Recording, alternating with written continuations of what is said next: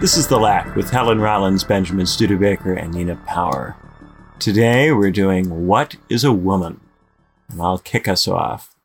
A documentary by conservative commentator Matt Walsh, What is a Woman? Follows Walsh as he asks the titular question to a variety of people. Walsh feels that liberals don't have a satisfactory answer to this question. He finds many people who refuse to answer the question or who give circular definitions. Eventually, Walsh does confront the sex-gender distinction.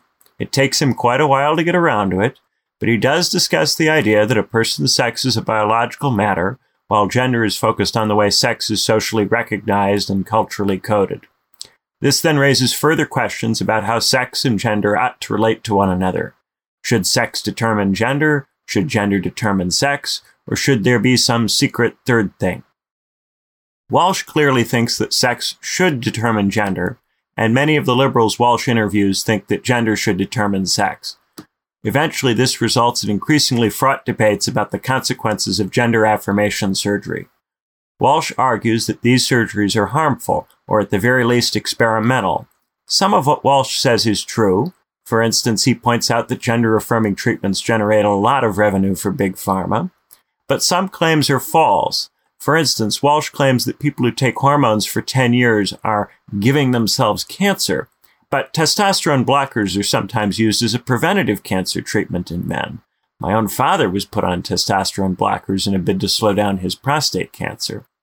I am not in position to litigate the question of whether gender affirmation surgery works for everyone who gets it, some of the people who get it, or none of the people who get it. I know some trans people who have had gender-affirming surgeries. They seem happy to have had them. Maybe they'll feel differently in 20 years. Maybe they won't. I don't know. As with cannabis, there is a powerful industry that wants us to believe these surgeries are straightforwardly safe, and there are conservative lobbyists who want us to believe that in the long term there are incredibly severe consequences. The science seems to reflect the material balance of power between these interest groups. It makes me uneasy, and I am wary of those who are chomping at the bit to trust highly politicized science of all kinds, regardless of its bent. I know too many STEM graduate students, and I am too aware of their dependence on wealthy oligarchs and corporations for grant money. The engineers I know are focused on building things that actually work. Their work is tangible. Trains, bridges, the personal computer. I use these things. They break sometimes, but most of the time they work. I like engineers.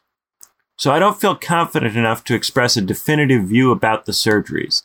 I wouldn't let my kid get these operations for the same reason I wouldn't let my kid smoke weed. I'm not a very adventurous person, and I'm a bit controlling, and my impulse is to say no to things I don't feel I understand. I'm willing to try to learn if there is a way to learn, but there's too much money affecting the science for me to feel I can get anywhere here. I have a more developed view about identity. I don't think it's healthy for us to think of ourselves as individuals in the first instance. We are what we do for others. We are our roles. If you don't make shoes, you're not a cobbler. When Walsh asks the Maasai people his question, they define women by the gendered roles the biological women in the tribe play.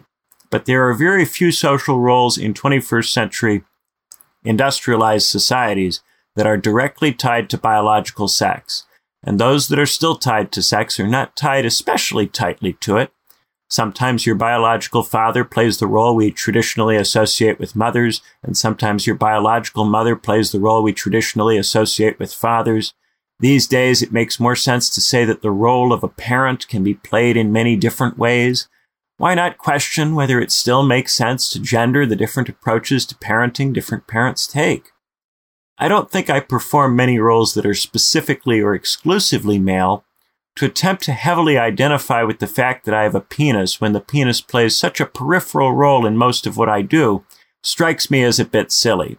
That doesn't mean I want to identify as female or trans or non-binary. I just don't care very much, and I don't see why most people ought to care very much, because most people are not performing roles that have all that much to do with their genitals.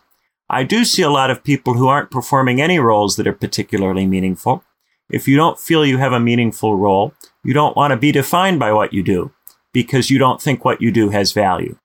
The idea of an authentic self that is separate and distinct from our roles allows people who are trapped in alienating, meaningless roles to imagine that deep down, they are someone else, someone cool, someone heroic and virtuous and talented.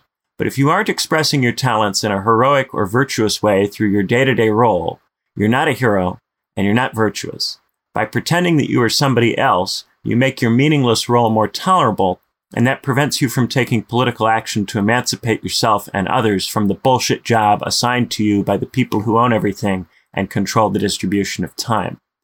This kind of escapism is infantilizing and quietist. It stunts political, ethical, and spiritual growth.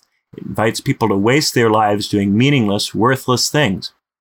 The idea that we should have identities grounded on stuff that has nothing to do with our social roles, identities we pretend we freely choose, this is a form of ideology that is fundamentally repugnant to me.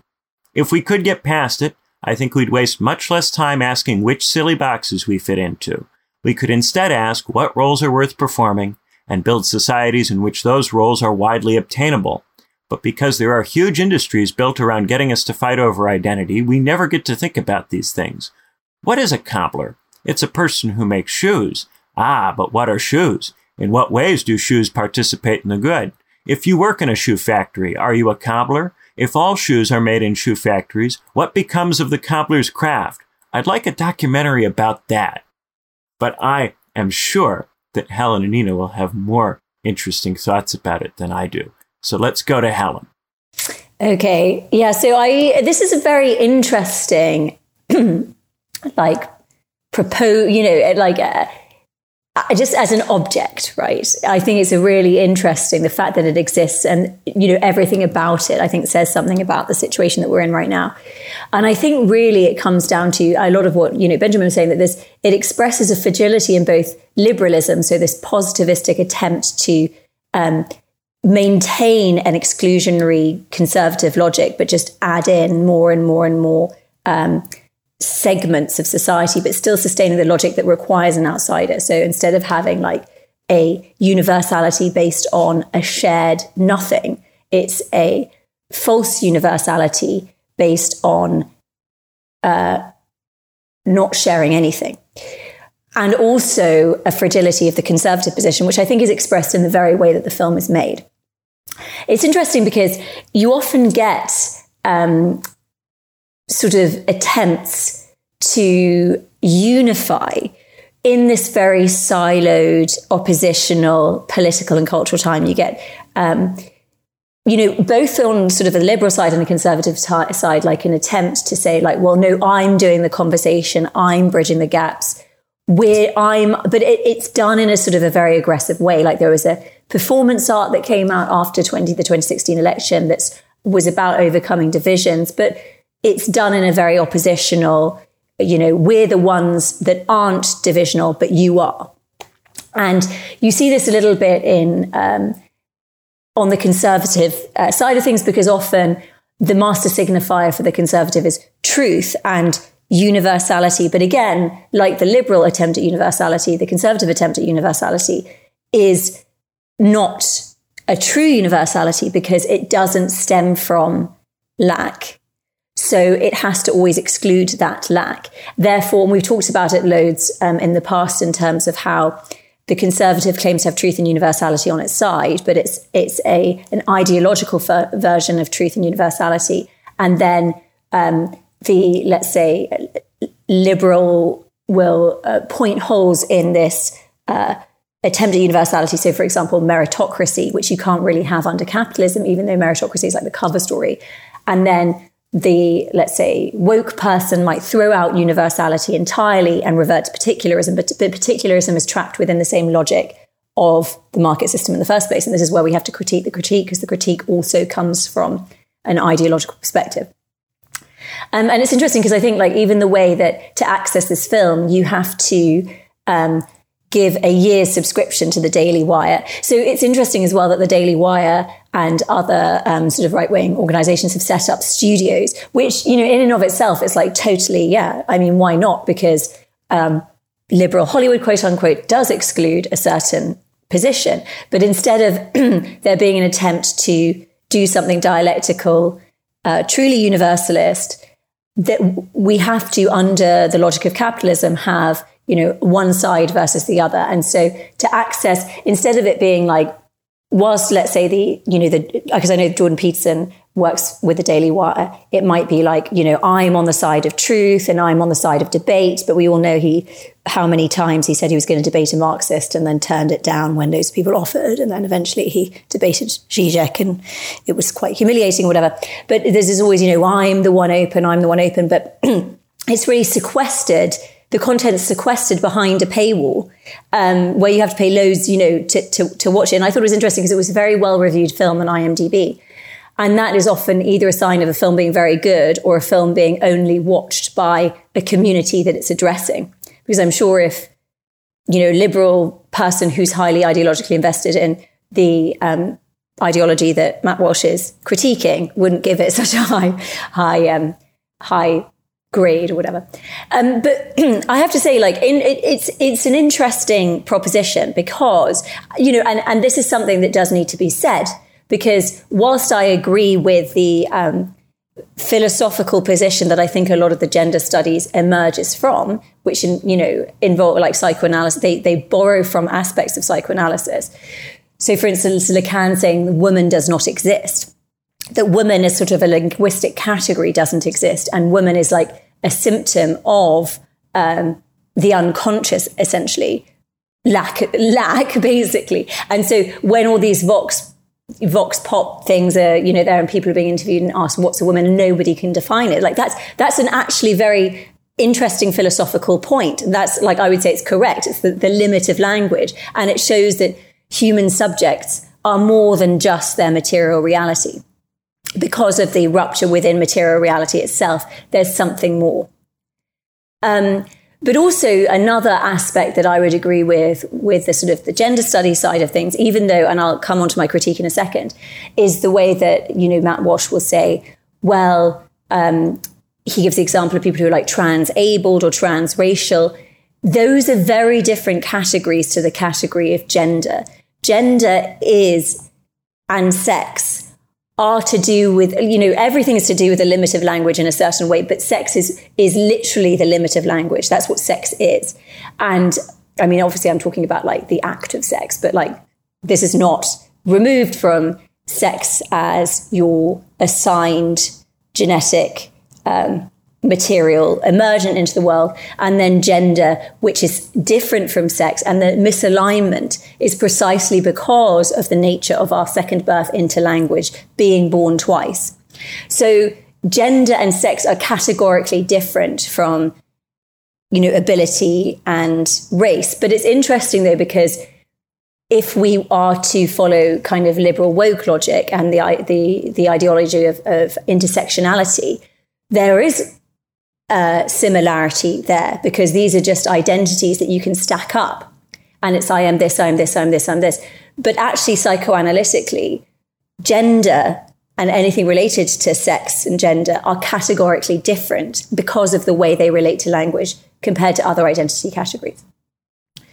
So, you know, Walsh, in a way, through his attempt to question what is a woman, is inadvertently doing the work of queer studies. So there is an element of the film where the result of the film actually, despite Matt Walsh, is quite convincingly on the side of something quite psychoanalytic. And the trouble is, in terms of, well, there's kind of two things. So first of all, the way in which Matt Walsh attempts to get an interview out of these people. So as a document, we can talk about this in the wider discussion, but as a documentary filmmaker, he kind of like goes in bad faith to show people up. So he pretends that he's from a pro-gender charity, and, you know, the interviews are edited to make the people look ridiculous. But obviously, you know, maybe there's an element of the ridiculous in there, but as humans, there's an element of the ridiculous in all of us. So, for instance, the gender studies professor at the University of Tennessee, there's a sequence where it's edited, where he's just kind of going blah, blah, blah, blah, blah, blah, blah, blah, blah. You know, so it is not generously depicting them, which, you know, maybe garners them more empathy, you know, from a viewer who isn't looking to find something ideologically confirming in Matt Walsh's sort of project. But the point being that, like, queer theory in and of itself is not necessarily the problem. I mean, it's tied to, obviously, the fact of the neoliberal American university that requires oppositional logic to sustain itself, and oppositional logic contains within itself death drive and an absence of truth. And this is necessary to the functioning of capitalism. But at the same time, it's not enough just to critique a way of doing things. And we've talked about this before. This is the sort of premise of Zizek's latest book. You have to critique the critique, because the critique itself also comes from, a human subject being within the capitalist world and within the same ideological system. So we have to critique our critiques.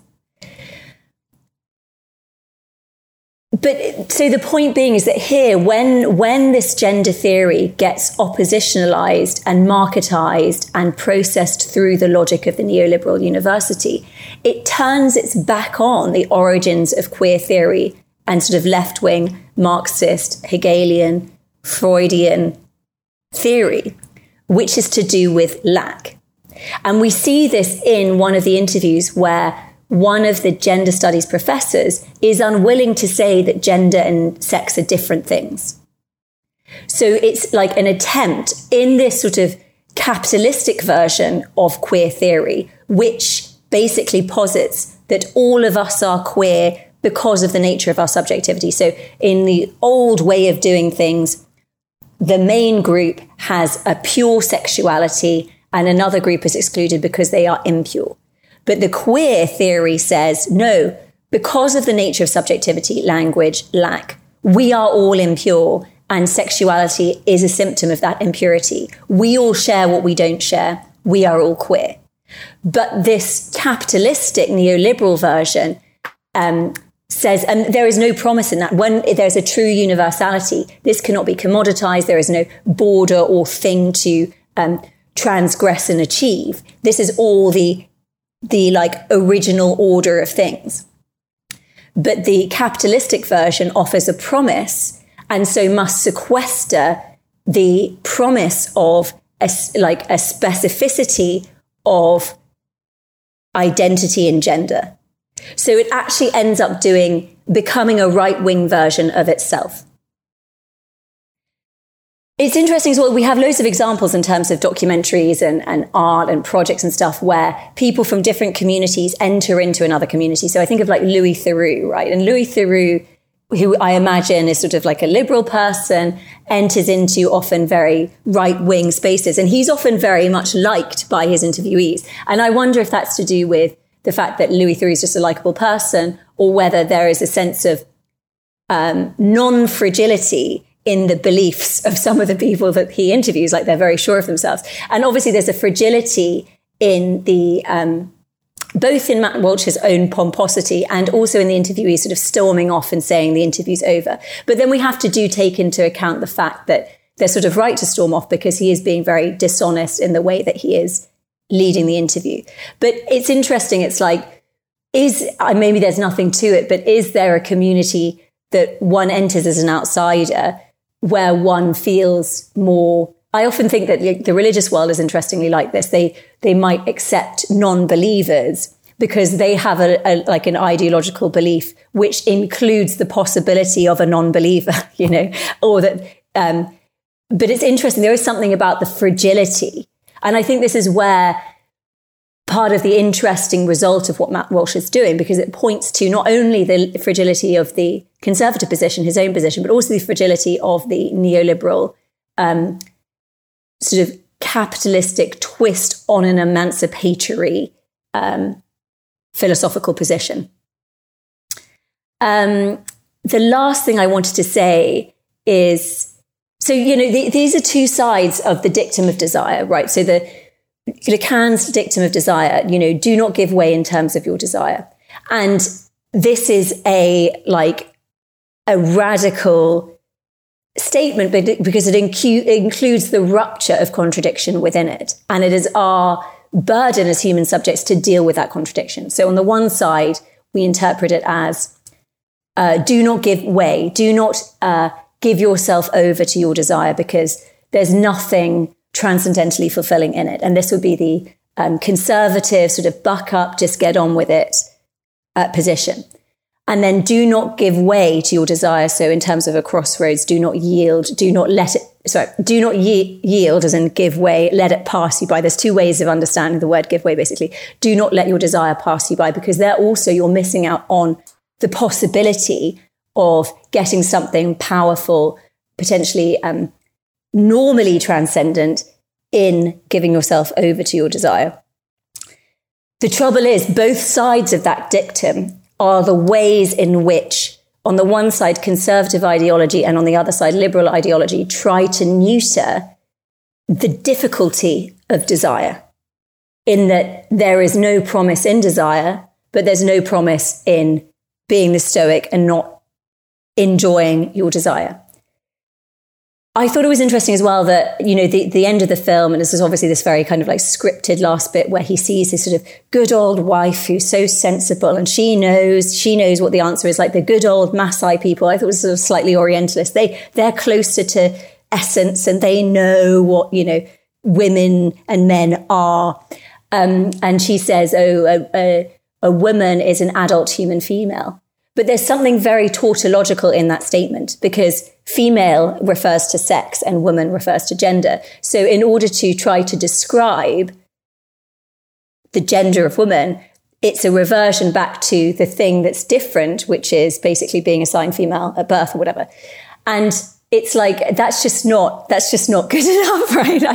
And I think we all know it's not good enough, adult, human, female. What makes a woman is something that is beyond language, and it's something beyond categorization. And it is part of the symptom of what makes life worth living, which is contradiction itself. All right. Let's hear from Nina. Well, I wrote about this film when it came out for Compact magazine. And in some ways, it's a kind of easy victory for the right to ask this question. And it's actually a symptom of the powerlessness of idiocy of the left, in fact, that they left this question open in this way. And I probably, well, I do come at this question in a different way, I suppose, from both of you, neither through social role nor through psychoanalysis. And it's sort of horrifyingly, what's the word? Synchronous, Benjamin, that you start talking about shoes and cobblers, because this week there's been this sort of scandal with Mermaids, who's one of the major trans promoting charities who run around telling children that they can change sex, and to my mind are an extremely evil organisation. And it turned out that one of their trustees had given a talk a few years ago at a paedophilia conference, comparing having sex with a child to masturbating into a shoe. So here the shoe recurs in a sort of monstrous way. And I think, you know, one of the issues with this whole question of being a man and a woman is to do with, well, really what reality is. And I do think it's kind of fundamentally important. And I think the reason why people have in recent years veered away from talking about biological sex is partly because of economic pressures. And Illich talks about this in the Gender book. He says, you know, industrial society basically reduces the difference between men and women, right? That it basically creates a kind of homogenous sex. There are no separate spheres. We all work together. We all compete with each other. You know, I've written about this too, in terms of the brother-sister relationship. We're more like siblings than we are any other kind of metaphysical arrangement. So there is a kind of loss of difference in general, which I actually think is a problem for psychoanalysis as well, which is why I like Joan Kopcheck, who I spoke to recently about this question. And she said, without a concept of difference, and particularly sexual difference, psychoanalysis falls too. So whether we want to put it in kind of, you know, essentialist biological terms and say, you know, there are two sexes, male and female, and we're a mammal, and this is how it is, there's no third sex, and any so-called intersex conditions are just actually disorders of sexual development of one or the two sexes, right? The reason why I think people get very upset when you start talking about biological sex is partly for the reasons that Matt Walsh finishes the film with this idea that sex and gender are the same thing, right? He wants to say, as a right-wing Christian man, that basically to be a woman is to perform a particular set of roles, right? The second wave feminists were precisely exploding the concept of gender. Their idea was to abolish the idea of social expectation and social role, but they didn't for a second want to deny the reality of biological difference, right? It's manifestly obvious that men and women are different. They have different bodies. They have different experiences on the basis of those bodies. It's very important in particular situations, I would argue, and many others, that women have their own spaces that are differentiated on the basis of sex, whether we're talking about changing rooms or sports or prisons or any of these things. And somehow I think these questions come across as extremely boring, right? If you're a highfalutin academic and you're reading Foucault and you're, you know, obsessed with these fancy ideas and you think you're so clever and you're beyond all of these normal things, things that basically you would never have to encounter. Like, you're not worried about going to prison. You're not, you know, you hate sport. Who gives a crap, right? Like, you know, so all of these ideas are seen as low status. I think the idea of biological sex as being in any way legally or socially or politically important is seen as a very low status idea to hold, right? And as we've seen in recent years, when women in particular have tried to defend the achievements of history and the fact that, you know, women do have a history, which, by the way, would make no sense if we deny the reality of this category, right? If you say there's no such thing as women and there's no such thing as women's history, what you see, and in fact we do see this, is people trying to trans all of the interesting women and say, oh no, Joan of Arc was a man, Queen Elizabeth was a man. Like, any woman who basically did anything interesting must have been non-binary or man. She couldn't have been a woman, because what it means to be a woman is to be fucking boring and to do nothing and to contribute nothing to the human story, right? And this is how the misogyny, I think, of this movement really reveals its hand. I mean, it reveals it in multiple ways. It's also completely homophobic. The idea that basically if you're a child and you express, like, for example, in terms of social roles, like you enjoy doing things that are typically associated with the opposite sex, then somehow that must mean you are the opposite sex. I mean, this is absolutely dangerous. It's manifestly false. It's terrible to lie to children. You can't change sex. I think we're seeing the culmination of a whole series of absolutely unforgivable evils actually unraveling. And I think the collapse of Mermaids that we're seeing now, and the fact that it's clearly been at least partly a front for paedophilic interest, just as the paedophile information exchange was in the 1970s. And we have this perpetual problem in the social sphere, which, you know, we can see theologically or metaphysically is the problem of evil. In fact, the evil that comes from us, qua humanity. But you'll often see, and this is periodic, attempts to basically eliminate the difference not only between men and women, but also between adults and children. You know, and once you remove these divisions, which exist for a reason, then you have no reason why those things are, you know, can't be taken up by anyone, or why children can't have sex with adults and so on, right? So I'm sure to both of you, I sound slightly deranged on this point, but this is, you know, something that a lot of us have been thinking about for a long time. A lot of us have been very, very punished, even for saying like the most minimal things about, well, can we have a conversation about if we change the law and we say that sex is just what anyone says it is, you know, it's a matter of self-ID. It's not. Sex is real. There are two sexes. What that means, though, in practice, is in fact up to you, right? The entire point about exploding of getting rid of gender is to say, yes, you are born male or female, but what you do with it is completely up to you, right? We need to eliminate those forms of expectation. That was the second wave point. It was about the abolition of gender. And this was supposed to benefit both boys and girls and men and women, because it would take away the pressure to conform to particular social standards. And what we've seen is a regression presented and pretending to be progressive. But what we've seen is a retrenchment of stereotypes, right? to say, oh, if you like this thing, you must be that sex. How is this not completely regressive? The difficulty that the current movement has, I think, and I try to talk about this in my piece on the Matt Walsh film, is there is an overlap between the, let's say, conservative right and those who want to defend the reality of sexual difference. Sorry, still quite ill. And they want to say that men and women are real, that sex is real, and that men and women should behave in particular ways, right? So for them, sex and gender is the same thing. Okay, this is obviously different from the second-wave feminist position, which says sex and gender are two separate things. Sex is real, however, right? And this is where the left, the feminists, agree, and they're largely left-wing, agree with the conservative right, because they both think that sex is real, right? But they think it's real for different reasons.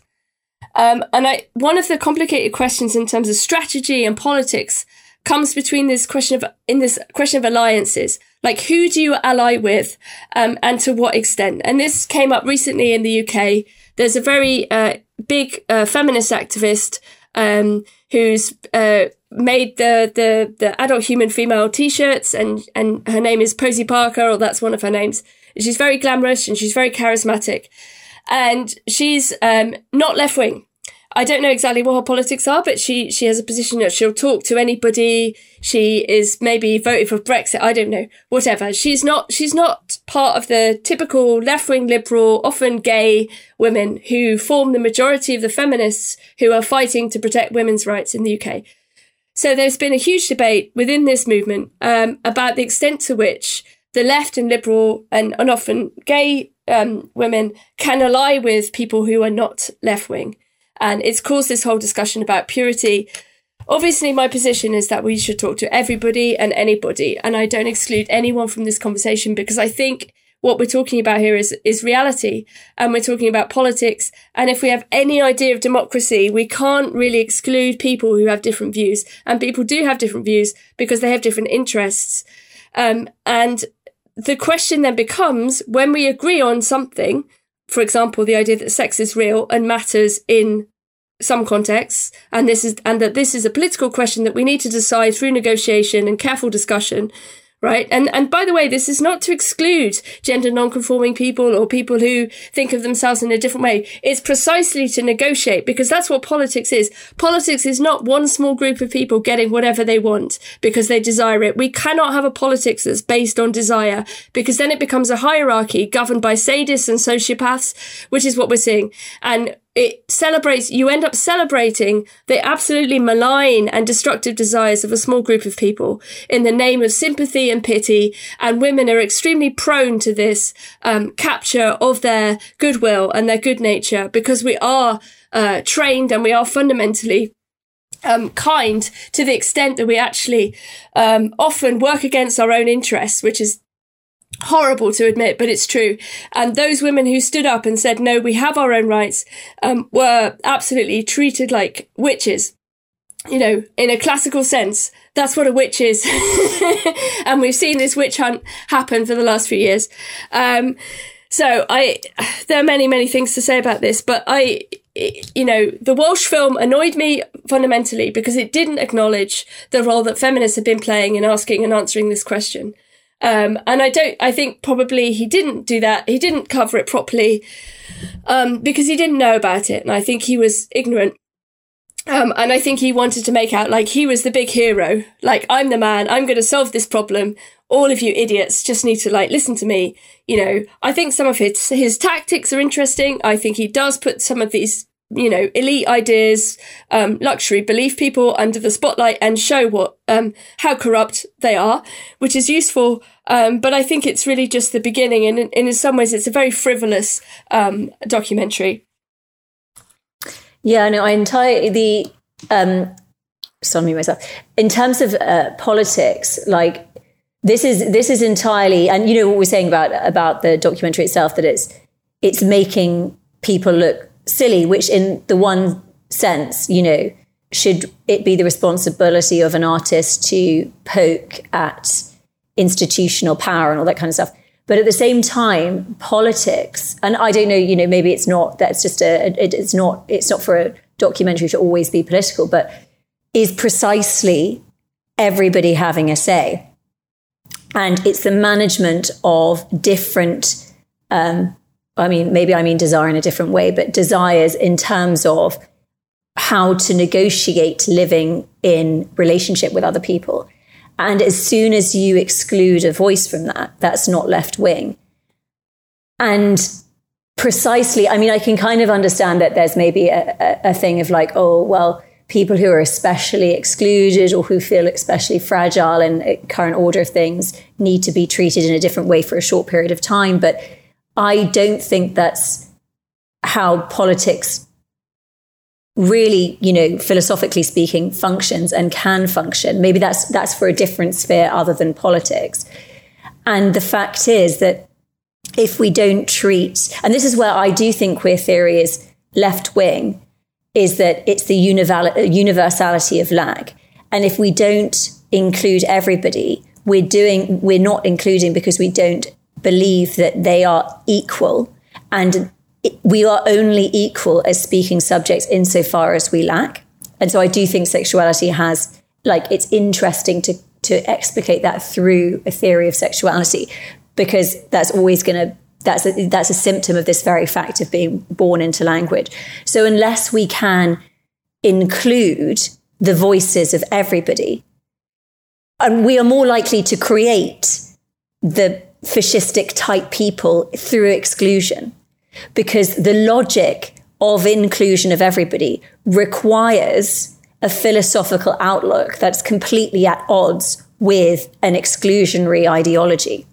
So we're already lowering the stakes by including voices. And if we think that a certain group cannot tolerate universality, we're basically saying we're being, racist, sexist, or whatever against them, considering them as children. But it's interesting you said about this elision of child and adult and the sort of potential. There is a thing of, younger generations thinking about the housing market recently and what a 35-year-old's life looks like now compared to what it did in the 80s and how much more infantilized we all are.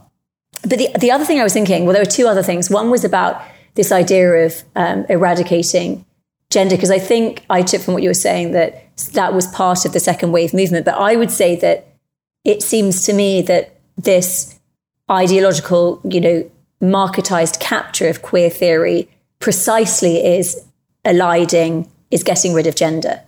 So gender being the thing that isn't essentializable back into something that's commoditizable, back towards a concrete, I think this very much is, there's a concrete elision of gender and sex right now of saying women are this, and that's related to a more biological thing, and then there's an attempt at an achievement of the biological thing to represent the gender. So I actually think now that we're having a destruction of gender. But also there is one thing in terms of paedophilia, which maybe other people have said, I'm sure other people have said this, but I do think that there is a little bit of, scaremongering is the wrong word about paedophilia, but I think that there is a universality in terms of transgression. And maybe it's just different in terms of how it's manifesting today. But the Catholic Church, British boarding schools, all of these conservative institutions are rife with abuse. So is there something more honest in sort of repressing it and pretending it's not there? I don't know. I just think it's interesting. And I think that everything's dialectical. And when people claim to be more honest, I was just thinking today about a documentary I'm making and these two worlds that I've had to encounter in terms of getting contributors. And I found one world, the religious world, to be far less misogynistic. And I'm not somebody who goes around looking for misogyny, towards me as somebody looking to, as a young woman trying to get things done, than, let's say, a more liberal mainstream journalistic world, for sure. But that is obviously to do with just basic dialectics, something that claims to be honest and liberal and open and all this kind of stuff is, the judge that we are all contradictory judgy beings, and that goes somewhere. But I've definitely felt that, and it's interesting because this documentary about this religious woman who herself was a pioneer and allowed to be a pioneer in this very quote unquote conservative world, that's not a coincidence, I don't think. Anyway, bit of a waffle there, sorry. I don't think Nina's deranged. It's okay if I am. I mean, I'm really ill and I've taken lots of cold medicine. I don't think Nina's deranged. As I am listening to Nina, I am reminded of other conversations I've had about this. And on these culture war issues, it gets framed as a binary. And the binary here is either you think that gender determines sex, or you think that sex determines gender. So either you have the position that is the kind of mainstream academic position, or you have the position that the Maasai people have, and there is no other position. And if you try to articulate another position, you'll be lumped in with whoever you don't want to be lumped in with. Mm-hmm. And then the fact that you've been lumped in with those people will cause that to be the first thing anybody says about you whenever you talk about any other political issue, and used to prevent anything you say about any other issue from being taken seriously by anybody. And I am aware of this. And yet, I think it does affect my willingness to treat certain issues as priority issues. In part because I am always thinking about the proletariat and the worker and the miseries that the worker endures and the importance of being able to talk about that. Mm-hmm. And everything else to me, I tend to instrumentalize a little bit. And I sometimes do this with foreign policy, where I will be more willing to entertain particular perspectives on foreign policy so that I don't appear to be in with some group of people that you're not supposed to be in with. And I think that we all feel a certain pressure to do this. And mm-hmm. I try to do it less than other people. And I try to be more open to hearing lots of different perspectives.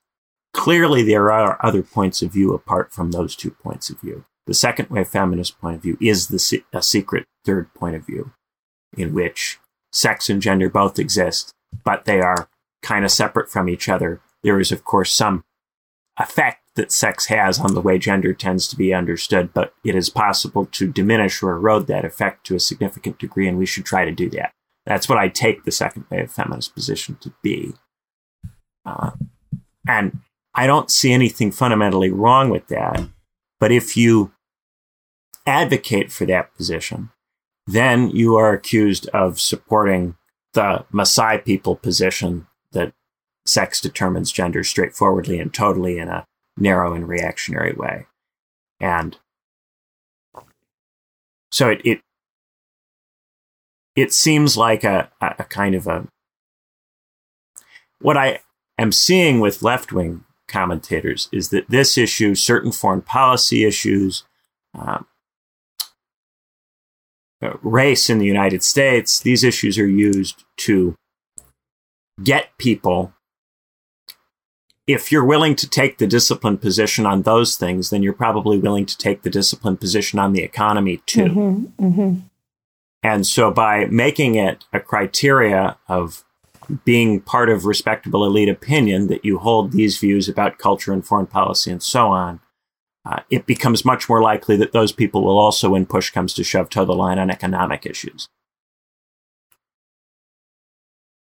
And so it does seem to be important to create more space for people to have different views about social issues and foreign policy as part of creating space for people to have different views about the economy that are taken seriously. Otherwise, what we see is that people will appear to have a critique of capitalism, toe the line on everything else, and then when push comes to shove and it's actually time to do something, they'll tend to toe the line, because they've been towing the line their whole career whenever it's mattered. Mm-hmm. And they've been allowed to say whatever it is critical about the economy. And the moment that the space for that contracts, they respond to it instinctively. And I don't want to be that kind of person. No, I think there's this bigger question, you know, outside of politics, you know, the question of truth, of reality, you know, whether we describe that as a philosophical or a scientific, you know, and you know, the first round, the first time human beings ask this question is before these disciplinary divisions even exist. You know, it's a kind of deep desire, really, to understand the world in a very fundamental and basic sense. And I think, you know, even if we say, okay, look, there's this whole set of ideas, or we've had these ideas for thousands of years, there's still a question there about whether we change them. And if we do change them, we should have a discussion about it. Like, you know, everyone's been operating with kind of tacit knowledge. Okay, yes, there are different cultures, there are different expectations, you know, but basically there has been a whole, you know, deep tacit knowledge about the reality that there are two sexes. I mean, again, Illich talks about this in the gender book. I mean, that book also saw him cancelled, by the way, in the early 80s. For him to even talk about it was contentious. You know, I can't even imagine what if he published it now, it would happen. I mean, he'd probably have his house firebombed. You know, but and there is something psychoanalytically extremely revealing, and I agree with Helen in this way about how this discussion deranges people, right? Like, including myself, I'm okay to admit that, you know. And I think there is something about the position of the woman which causes kind of problems. You know, there is an asymmetry in the sexual difference, which maybe plays out linguistically, plays out sexually, plays out symbolically, conceptually, in terms of hierarchies. You know, we are in the West, we are a culture that is predicated on the idea of the one. You know, Simone de Beauvoir makes this point. You know, we're the second sex because our whole imaginary is monolithic. You know, if we had a cosmic idea that was based on the principle of the two, you know, such as some Eastern cosmologies, where you have male and female as the two kind of fundamental and constitutive poles of reality, and they're kind of constantly locked in a cyclical war-peace battle, you know, and just to, you know, be really superficial about it, that's a different way of seeing things. You know, in the West, we have a kind of very, you know, unified, hierarchical, sort of monolithic, monotheistic, masculinist image of what sex is. And of course, this means that femininity and the female and all of those things are played off in opposition, a strange kind of opposition, like a lacking opposition, like we are not one, you know, would be the point, right? But the problem is that's all well and good, and it's very interesting to think about in the dreamscape and in our unconscious and our sex lives. But there is a reality when that kind of theorizing bleeds back into politics and the reality of prisons and sports and all these boring things that people don't want to think about. Like, there is an issue, you know. Sex, you know, dividing things by sex doesn't then tell you how you should behave, right? It just says, look, there is a reality. It's sort of better that we do this for reasons of safety and not even just safety, just like, you know, it's sometimes you want to be only with members of your own sex, and that's okay. Like, but it's okay for men too. This just reflects, you know, what you were saying about, and I do feel kind of bad about this often, that things change under capitalism. You know, things change rapidly, and what, you know, the transformation of society over the last, you know, bunch of decades, it's you know, it's precipitous, and you'd think we'd have the compassion to allow people to grieve that change, or that art, for instance, might be a place for people to come to terms with the changes of the seasons, and, you know. And it's true that in different periods of times, different groups of people, you know, existed in different ways, and that maybe we should have empathy for people who feel like they're losing their footing, instead of doing sort of this double justice of, you know, even though, you know, the identity thing is really an ideological thing, and it's actually a class issue, but, you know, losing your footing and then being blamed for it, and then not even being allowed to sort of dialogue on it, which would make a transformation towards something more egalitarian, more palatable, you know, and doable. But also this idea, you know, of absolutism, that we have this logic that's not dialectical. So I do see things of going back into the past and saying like Joan of Arc was really a man, or was really trans or something, is a real example of this. It's sort of this, you know, you get this all the time with contemporary movies, for instance, that are redress a novel and turn it into sort of like a lean-in feminist version of the novel. You know, so we don't even transform our present in this absolutist, non-dialectical way, but we also transform our past. And then we expect people who are within, you know, the organism of society to not be quite shocked and upset by this on an unconscious level. And we don't provide a space. We sort of discipline people to catch up instead of understanding, you know, the lacking nature of subjectivity itself. So it's very, you know, this, and as I say, like, I think the best of, you know, critical theory and queer theory or whatever is this dialectical logic. And it kind of goes to show how anything can be transformed back into something absolutist and reactionary. Yeah. But I also was just wondering, because I am not like that clued up about like the history of feminism at all.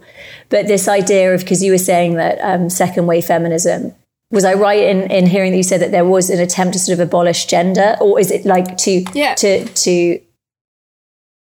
how does that work? There's lots of strains. I mean, let's be clear. So, you know, you have the radical feminist strain, you have socialist feminists, you have materialist feminists, you have Marxist feminists, and, you know, they're often all fighting with each other. You have the womanist movement, you know, tries to kind of deal with race. You know, it's a very complicated moment, you know, but I think it's the most important moment in feminism, really, because it's the one where all of the questions and the problems are posed in the most metaphysical and philosophical way, I think. And I think we haven't yet dealt with these questions. What we've had is a kind of weird consumerist backlash, and, you know, I wrote about this like in 2009, you know, and even before that, you know, we've had a kind of consumerist capture of so-called feminists. Mm-hmm. We've had the third wave, which is like sex positive, and, you know, just basically completely compatible with, you know, the commodification of bodies and everything else, you know. And I don't regard any of what is described as feminism today as feminist at all. I think it's anti-feminist profoundly. Like, I don't think it serves women, and it doesn't serve their interests at all. It serves capital, and it serves men, to be honest, or a certain kind of man. Actually, it doesn't serve all men either. And I think, you know, we've talked about the girl boss, and we talked about these kind of tropes of contemporary femininity, toxic femininity, if you like. You know, and I think the second wave was really the point at which there was this question of what does it mean if women are human too? Actually, what does it mean when we've been given political agency?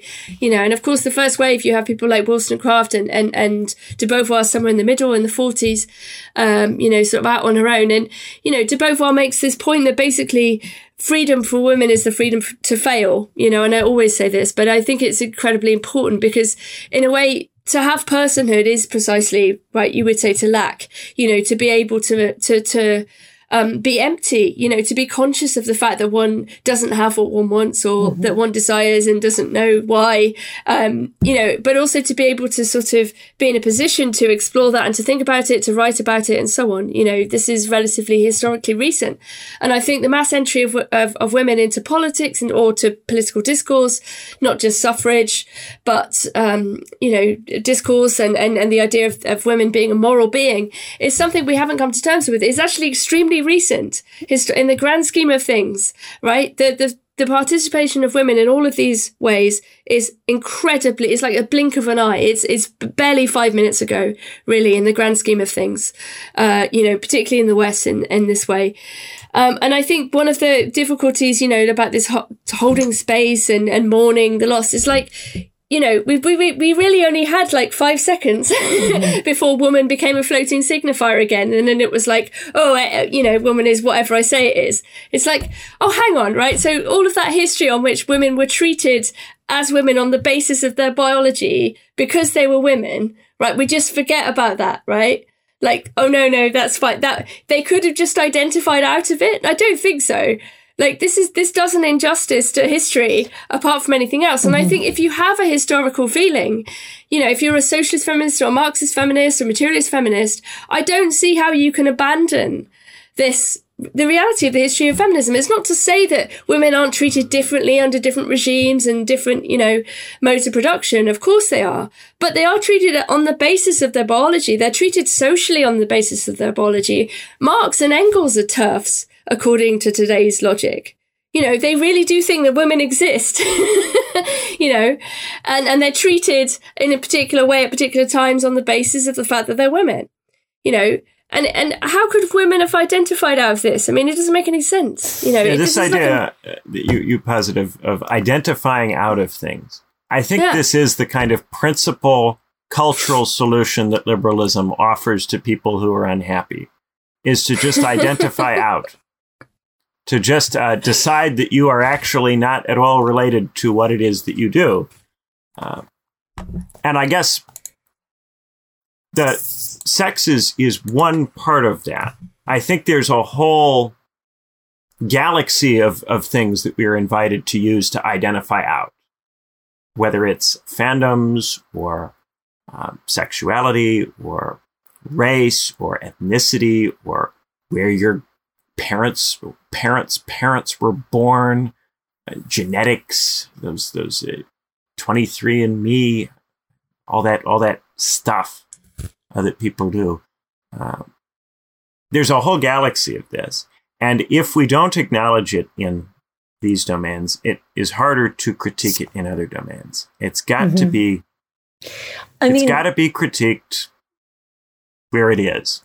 What I think, and I've seen this even in the last sort of 5 years in psychoanalysis, is that, so I would say, and maybe like, because the other thing is like, we all have like different opinions on certain things, and that's also cool. And that's also part of the reason why I think the Lac is good. You know, it's like we obviously take, we're very, very similar in many ways, but we take all of our differences seriously. And also that's part of the of being political, right? But so I do think like desire and quote unquote identity is to do with something that cuts across everything, which is the unconscious, and that we aren't one-to-one beings, that A does not equal A in this universe, because it like basically would not exist unless there was a fundamental difference between on and off in the first place. But the thing that I find that's extraordinary in psychoanalysis is how that insight is being turned away from something that points to an undercutting of ideology towards a doubling down into ideology, which I think is really, it's strange. And also, I mean, it just goes to show that nothing is, that like nothing is transformative in and of itself, you know, that you can have all of these ideas, but they can still be weaponized towards market logic. Even though fundamentally, if you can hold the space for the thing that it's bringing up in the first place, there could be something logically that points to a way to address economic issues. But in and of themselves, they can still be, anything can be used as a cover story for the fundamental economic issues that are going on.